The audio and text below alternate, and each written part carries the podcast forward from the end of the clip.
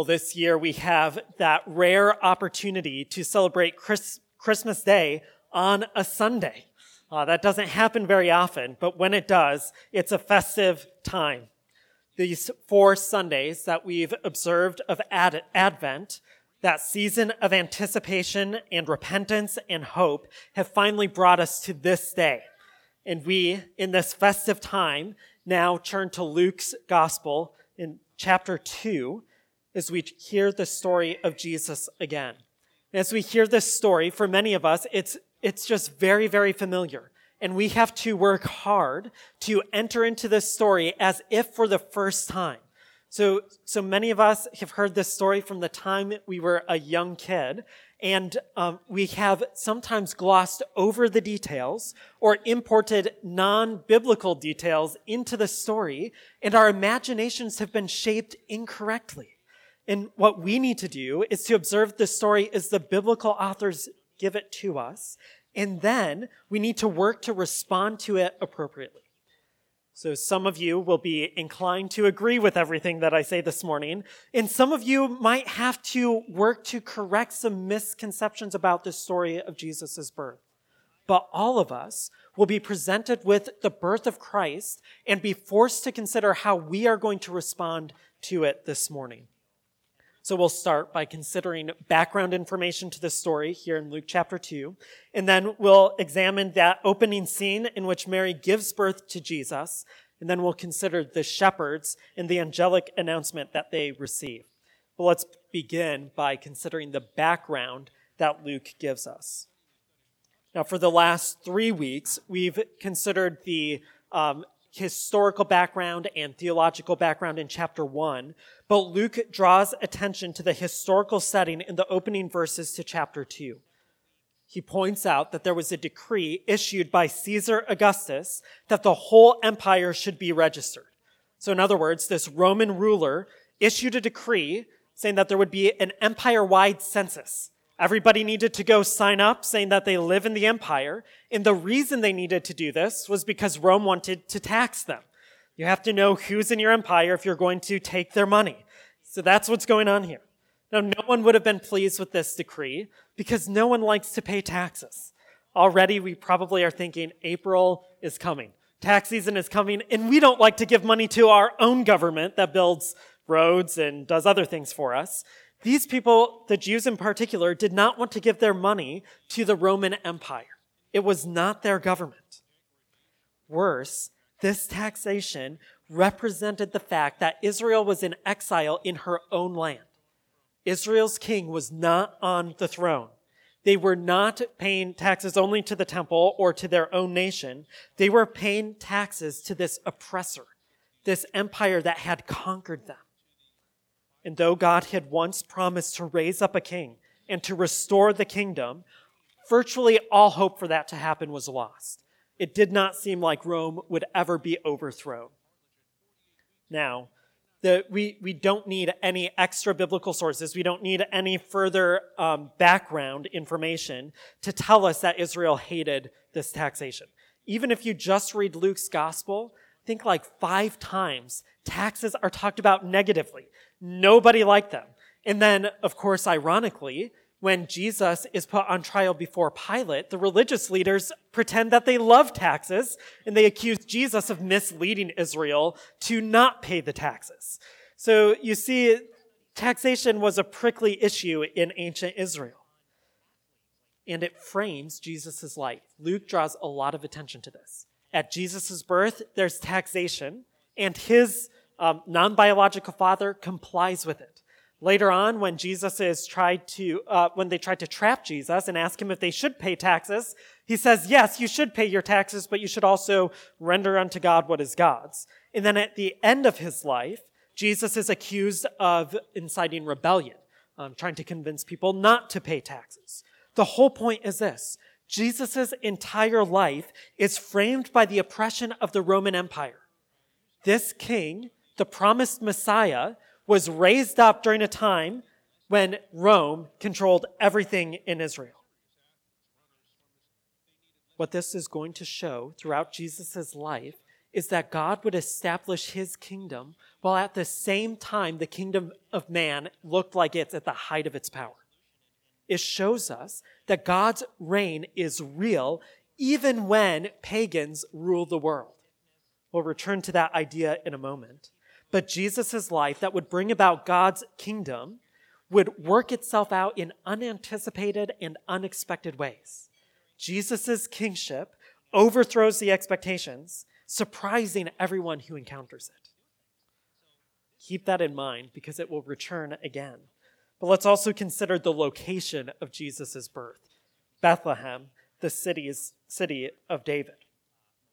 Now, I think most tellings of the Christmas story, when they point out that Joseph and Mary would have had to travel to Bethlehem, most tellings will say that was an oppressive thing. You know, that was extraordinarily difficult for them. But the opposite is actually true. If you notice in your text, um, Luke points out that this was the first taxation to take place under this ruler. Well, 10 years later, there was a second taxation that did not allow the Jews to register in their homeland. And as a result, there was a bloody revolt. There, there was a rebellion against that taxation because it didn't accommodate um, this uh, cultural custom that is lost on us, where the Jews would have wanted to register in their, uh, the city of their birth. So what people often talk about as a burden on Joseph and Mary was actually the Roman government uh, giving a concession to Jewish customs. In any case, um, this journey would have been a normal trip. It would be hard by our reckoning because we jump in a car and we can travel anywhere we want with ease. Uh, but for them, it would have been just another normal journey back to Joseph's hometown. More than that, we sometimes uh, wrongly imagine the way that this decree would have worked itself out. Um, I grew up always thinking uh, this king issued a decree and everyone that day had to rush home to their, their homeland and register like on that very day. Well, it's true that everyone went back to their homelands, into, into the city of their birth, but it's not true that everyone went in the same day. Like any other census that took place in the ancient world, and even in ours, people had a whole year to go register. Um, there wasn't a mad rush to get this done. But they did have to go back to the city of David. Now, I want to suggest that Joseph and Mary probably thoughtfully planned this trip. I, I want to suggest that probably Mary was already pregnant when this decree came out, and so they puzzled through what will be the least inconvenient time for us to go to Bethlehem. Well, we could wait till the end of the year and we could go with a newborn baby. But who wants to do that? It'll be much easier for us to go while Mary's pregnant, take the journey on our own timetable, and then land in the home of a relative. And then the upshot will be that their son will be born in the same town that his father was born in. There would be a really beautiful family connection forged by taking the trip at this time. I, I want to suggest that's what, that's what happened. Joseph wasn't an unthoughtful father or husband who, who didn't plan the journey well. They planned it well, and they did so in order for this baby to be born in the family homeland. Now, this um, location is further emphasized as the city of David. And again, this just forges a connection between this city, King David, and Joseph. If you remember in chapter 1, the angel Gabriel um, announced that Jesus would be the son of David. Right after we're introduced to Mary, who's betrothed to this guy Joseph, who is of the household of David. So the point is that this location and Joseph's and Jesus' identity all come together. Jesus would be able to claim the Davidic throne because he was a descendant of Joseph, a son of David, and born in Bethlehem the city of David. This family line legitimizes Jesus' connection to the Davidic throne, except for one problem Joseph isn't the dad. Jesus is not actually a Davidite. So, how do we puzzle through Jesus' legitimate claim to the Davidic throne if he's not a descendant of David? I mean, this is a hard question and people have tried to answer it in different ways. You can see the trouble it would cause. If we're saying that Jesus is the, the Davidic king, but he has no biological connection to David, how is that going to work? Well, some people have creatively said, Well, Mary was also a descendant of David. So that's how Jesus was able to take the throne. The problem with that is in both Matthew and Luke, Jesus' genealogy is traced through Joseph. And Luke over and over again says Joseph is a descendant of David. Luke is trying to say that it's by Jesus' connection to Joseph that he can legitimately be the Davidic king. So, how can that happen? Well, I think the simplest answer is the best one, and I think it's the most spiritually rewarding. Jesus could legitimately claim the throne of David because he was adopted by Joseph. We don't have a record of a formal adoption, but Joseph was in every way possible, other than biologically, Jesus' father. So much so um, that Luke will record that Jesus was thought to be the son of Joseph. And Luke will even refer to Joseph as Jesus' father in Luke 2.33 without committing any theological error. Joseph was Jesus' dad by adoption. And by virtue of that adoption, Jesus can legitimately claim the Davidic throne. From the very beginning of Jesus' life, we're given a powerful picture of God's identification with the fatherless, and we're offered a demonstration of adoption's ability to forge a real family relationship. Adoption, this picture that becomes like the controlling metaphor for salvation in the New Testament, adoption shows us that we truly become God's children as He adopts us. Just as Jesus truly became a descendant of David by virtue of his adoption by Joseph. This shows us then that if the king can truly become a Davidic king, if Jesus, by virtue of his adoption, can take the throne, all people, by virtue of their adoption, can belong to the kingdom of God. No biological descent necessary. No one needs to be a descendant of Abraham or Isaac or Jacob to belong to God's kingdom.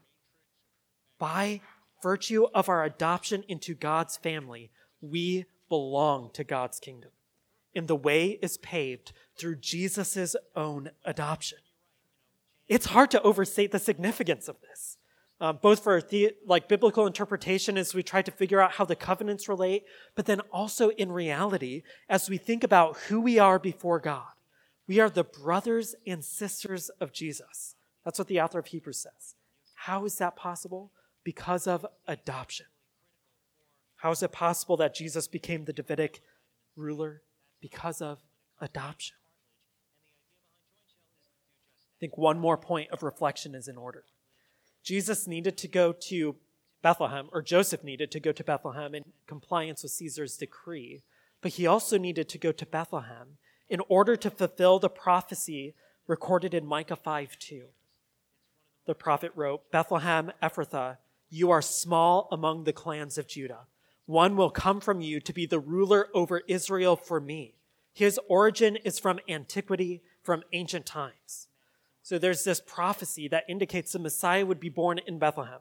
And certainly God could have drawn Joseph and Mary there in any other way. You know, they, they could have gone there for any other reason. But God uses the decree of this pagan king to bring about the fulfillment of the prophecy that the Messiah would be born in Bethlehem. While Caesar was trying to assert his dominance, God asserted his providence over Caesar by allowing that decree to be what places Mary and Joseph in Bethlehem so the Messiah would be born in that location in fulfillment with the prophecy of Micah. But throughout human history, God's people have been regularly vexed by the way that human rulers rule. Christians are often troubled by the oppressive rule of pagan governments. But texts like this one remind us that Christians do not need to fret when governments overextend their power or exact tribute or um, issue decrees that are burdensome to God's people. That's because God has always been working to turn evil intentions into God's good purposes. Here we have a beautiful example of God's providence over a pagan king to bring about his desired ends. That's a word of hope for us as we observe world powers and government leaders who fail to act in ways that would bring glory to God. We can trust that God will bring glory to himself regardless of how these individuals act. So that's the background to this story. God is providentially in control, bringing about his good purposes, even as a foreign king rules over Israel. So then the scene shifts to the birth of Jesus. Surprisingly, for all that the birth of Jesus has been amped up to be, there are just a couple of verses that describe what happens. We get almost no detail, no major birth story, just the stated fact that it happens. We are given a couple of details, but Luke opens the scene in this way. Um, while they were in Bethlehem, again, they've already been in Bethlehem. There's no emergency pregnancy on the way as they're at the outskirts of the city. While they are there, it came time for her to give birth. This is the same language that Luke uses to describe Elizabeth's birth in the uh, birth of John in the first chapter, and it just indicates that situation is normal. Baby is ready to come, and baby came. He was born. She gave birth to her firstborn son, and here are the only details that we get. She wrapped him tightly in cloth and laid him in a manger. And then the reason he's put in a manger is this there was no guest room available for him. Now, I just have to forewarn you, we're going on a little bit of a historical dive here to try to get this story straight. When it says that Mary wrapped Jesus in cloth, there, nothing extraordinary is happening there. That was just a normal practice. When a baby's born, you wrap them up in cloth. Um, it's just a, a normal practice. What was abnormal is that they put Jesus in a manger. Uh, that isn't the normal thing that you do with a newborn baby. You don't stick them in a manger. You maybe put them in a crib or something like that. So let's consider that detail. Um, our translation uses the term manger here, but it's probably better translated as feeding trough. This is not a huge deal. Uh, publishers of Bible translations in this text often keep manger just to keep that traditional language alive. But in every other instance in the, tran- in the Bible, they translate that term feeding trough. That's what should come to mind, not like um, a wooden plank nailed together that puts you put straw in, but a, a stone feeding trough that animals would eat out of. That this is kind of what we should imagine. Um, more importantly, though, we should consider other places in the Bible where feeding troughs make an appearance that have a connection to Jesus' placement in the feeding trough. I think the most important appearance of feeding troughs in the Bible in connection to Jesus is the one in Isaiah 1 3. There, Isaiah laments that Israel has rebelled against God. Um, God's nation, Israel, the nation that he identified as his firstborn son, no longer knows God. They do not recognize him or his kind provision for them. So in Isaiah 1 3, um, the Lord laments. He says, The ox knows its owner, and the donkey knows its master's feeding trough, but Israel does not know me. My people do not understand my provision. Israel did not recognize their God even in their times of plenty. In fact, Israel, time and time again in the Old Testament, would attribute times of plenty and bountiful harvest to these false gods. So the prophet Hosea wrote this um, Israel does not recognize that it is I who gave her grain, the new wine, and the fresh oil. Israel, over and over again, did not realize that it was God who was filling the feeding troughs. They didn't know their father. But God mercifully um, would visit his people even in their rebellion. Often, he would bring about a famine, as he warned in Deuteronomy 8, and then he would visit them with food. So, this is the exact language that's used in Ruth 1 6 when there was this time of famine in Bethlehem, and then God visited his people with food. Well, at the time of Jesus' birth, Israel was not experiencing a famine of food, but they were basically in exile in their own land. And in an act of mercy, God once again visited his people with food. This time, instead of filling the feeding troughs with grain, he fills it up with himself. The town of Bethlehem, whose name means house of bread, finally lives up to its name as it houses the bread of life, Jesus. In this way, Luke uniquely pictures Jesus as the visitation of God giving bread from heaven. Jesus in the feeding trough is bread for the world. Luke picks up this imagery again as he describes that Passover scene where Jesus offers his disciples bread and identifies it with his own body that will be life for them and for the world. Jesus, the bread of heaven, is first presented that way in a manger, and then on the cross is he's remembered in the Lord's Supper. That's the detail we should grab onto when we think about Jesus placed in a feeding trough. He's presented as bread that gives life to the world. So, when you go home and you look at your nativity scene and you see Jesus laying there, it's certainly fine to think, what an adorable baby. But also think, God has provided life sustaining food in Jesus for the world. We need to, though, move on to the next detail. Why he was placed in a feeding trough is explained by this one line there was no guest room available for him. So there's no guest room available for this young couple. They have this newborn baby and they place him in a feeding trough because it's the most crib like location for Jesus to sleep. Now, the picture derived from that explanation that captivates the popular imagination is that Jesus was born in a cave or in a barn after a desperate Joseph and Mary were rejected time after time, unable to find a room in an inn. Contrary to popular opinion, that notion is simply not true. Um, that telling of the birth story comes from a non canonical book called the Proto Evangelium of James that was written 200 years after Jesus was born. So this guy um, tried to fill in the gaps and add some details and make the story a little more riveting. And 200 years after Jesus was born, uh, he, he writes down this telling. It's kind of like people who do the same in modern storytelling. So whether it's the movie The Nativity or maybe The Chosen or something like that, we fill in the gaps with details to make a good story.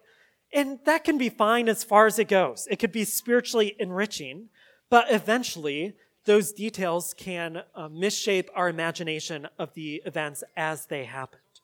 So we need to correct this wrong notion step by step. So, first, we need to remember that this registration was not a one day event. Um, the images of a crowded Bethlehem, a hasty and unprepared trip, and the inability to plan for Jesus' birth are inaccurate. Um, that full year would have been allowed for this registration. It would have been a well planned journey. Second, as mentioned earlier, Joseph and Mary were not surprised by the pregnancy. Um, ancient people, believe it or not, knew about the length of a pregnancy. They, they could track, uh, generally, when people get pregnant, it takes this long for the baby to come. Joseph and Mary were smart enough to be able to plan the trip. And then the upshot would be that Jesus would be born in his non biological father's hometown. Um, third, in a culture driven by hospitality, you would have been shamed if you turned anyone away, much less a pregnant woman and her husband. Um, this idea of a grumpy innkeeper who kept turning Jesus away, that guy would have been shunned by everybody for turning someone away like that. Um, our culture is not a hospitality culture, so that's lost on us. Um, but in that world, especially with Joseph's heritage, he could have shown up at any door and said, I am Joseph, the son of, and give his genealogy, and anyone would have welcomed him in, no matter how cramped the space would have been. Fourth, although there were inns or hotels and operations where travelers could stay, where they could rent a room, Luke does not say that Joseph and Mary went to an inn. Um, that's a mistranslation in a lot of Bible translations. Most of them have corrected them.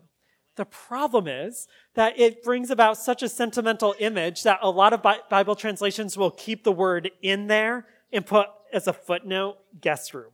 They put the accurate translation in the footnote.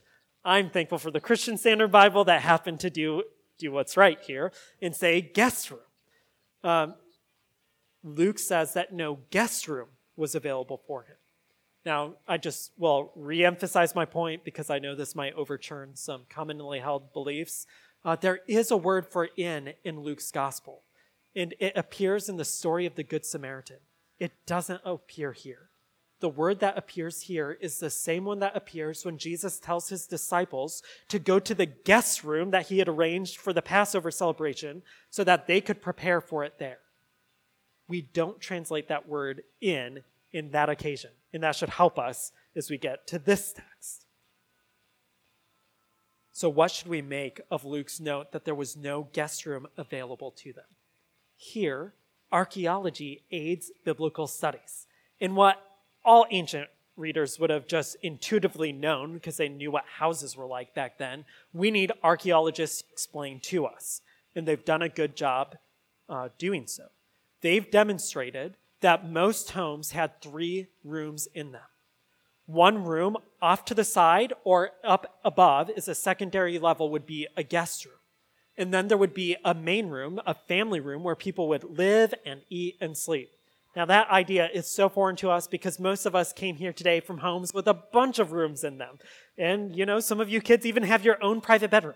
But imagine everybody slept together in this family room. Um, think Little House on the Prairie, like log cabin, like everything's condensed. Well, next to that family room, as part of the house, would have been an animal room. There would have been some stairs that lead out, and then the front door to your house would have started by going in that animal room. And at night, you would bring in your animals, like your donkey or your ox or whatever else you have. You'd have some smaller animals as well. And in those rooms, there would be two mangers or feeding troughs. For the little animals, there would be one down in that animal room. For the bigger animals, there would be a stone feeding trough either hewn into the floor or placed up there for the big animals to reach their necks into that room either through a hole or just through that open space where they would have been able to eat. So it would have looked something like that. It may be hard to uh, see clearly, but you can see there's an ox sticking its head through the hole in the wall, eating out of the manger, the feeding trough in the family room. So Luke is trying to say this. I think we could um, reconstruct the situation in this way. Joseph had probably arranged to stay with a family member in Bethlehem. However, that family member already had other families staying in town, probably an older, more revered family member who would have gotten the pride of place in the guest room. However, they found a way to make do, like any other family would in this situation. Mary and Joseph could stay in the family room because the guest room was full. So, probably they're sleeping in there, they're staying in there. And then it came time for Mary to give birth and an experienced relative probably helped with the delivery. And since Mary and Joseph were already staying and sleeping in the family room, it made sense to repurpose this manger as a crib for the newborn baby. It's a little bit of a different depiction of the Christian uh, story of Christmas, but it's much more accurate. So, what are we supposed to take away from this uh, reconstruction of the Christmas story? The main point is this that Jesus was born in humble circumstances, entering the world like almost any other children that year in Bethlehem did. Jesus shared in the common experience of our humanity. Now, all of the um, Roman emperors who had royal children born, they would have been born in the lap of luxury. But Jesus was born as the common person. And in this common birth, this, uh, this kingship throws off all expectations. It's not what people would have expected. They would have expected this baby, the royal heir, the Messiah, to be born in a palace. But instead, he was born in the home of a commoner. The contrast between the humble condition of Jesus' birth and the wealthy human rulers whose children would have been born in a nice place makes the point that Jesus uh, would be a different kind of king. And it should put into check our desire to associate with the wealthy and the powerful. We need to remember that the servant is not greater than his master, so he should not be um, expecting to be more comfortable than his master. Our takeaway, in part, should be that we as Christ's followers should not demand a life that was, that's cushier than his was. Jesus lived a normal life.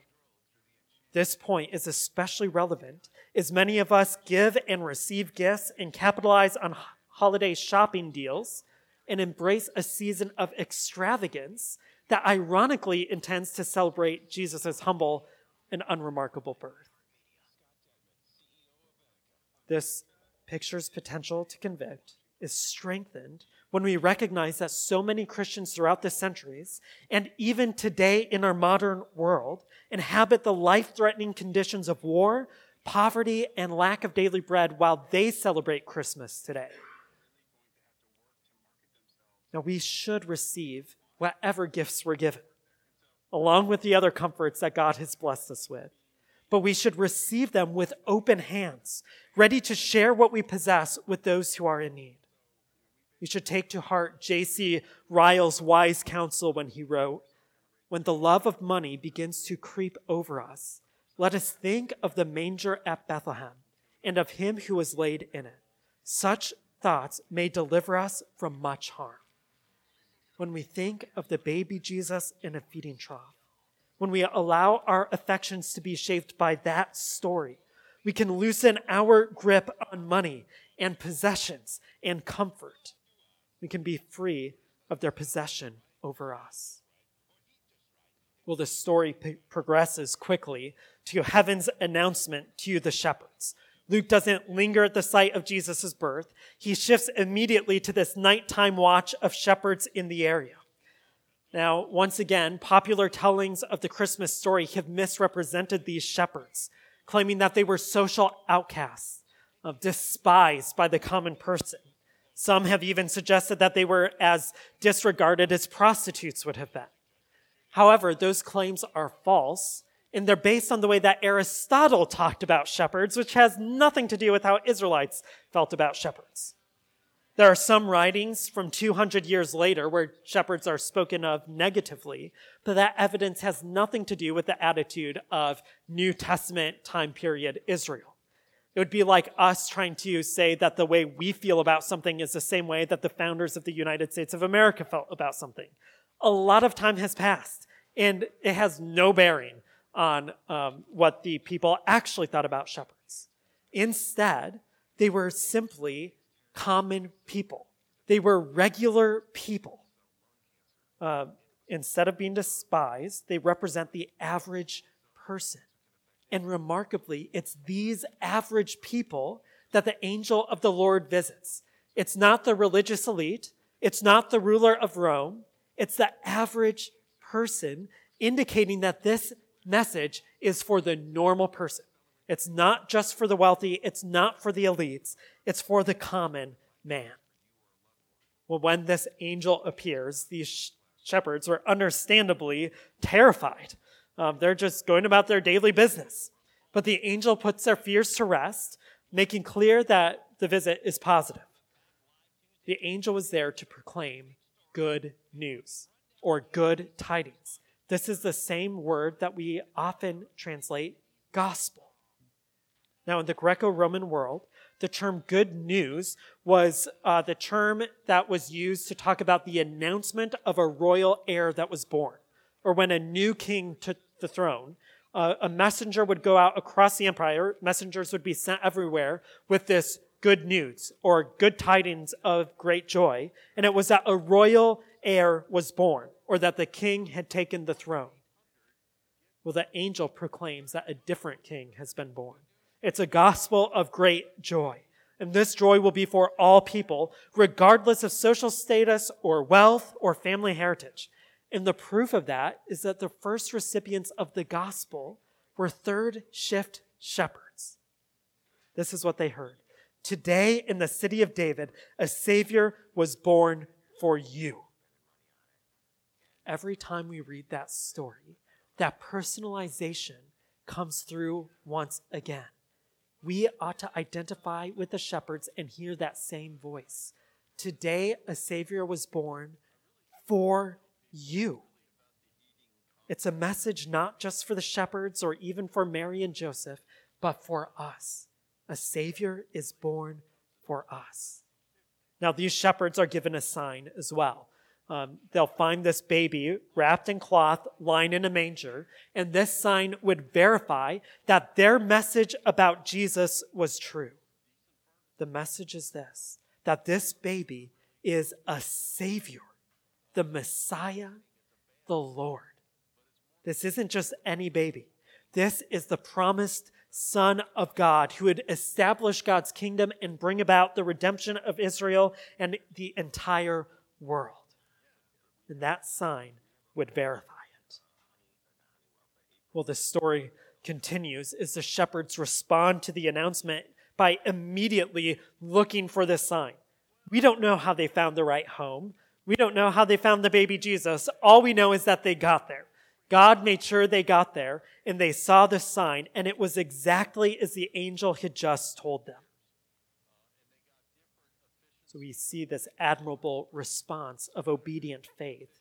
And in fact, the whole story now shifts to cause us to consider how we might respond to the birth of Jesus.